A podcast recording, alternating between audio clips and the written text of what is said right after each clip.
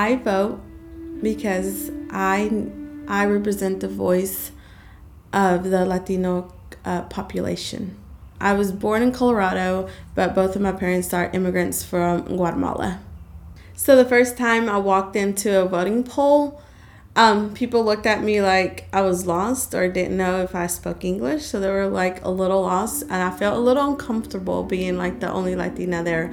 I was proud because I was voting for the person who wanted to see a change, and um, I really wanted the underrepresented community to stand out and to go vote. I thought that was really important, and I thought I had made a big accomplishment to see where we could go as uh, being an underrepresented community. My name is Luci Diego. I am proud, and I vote.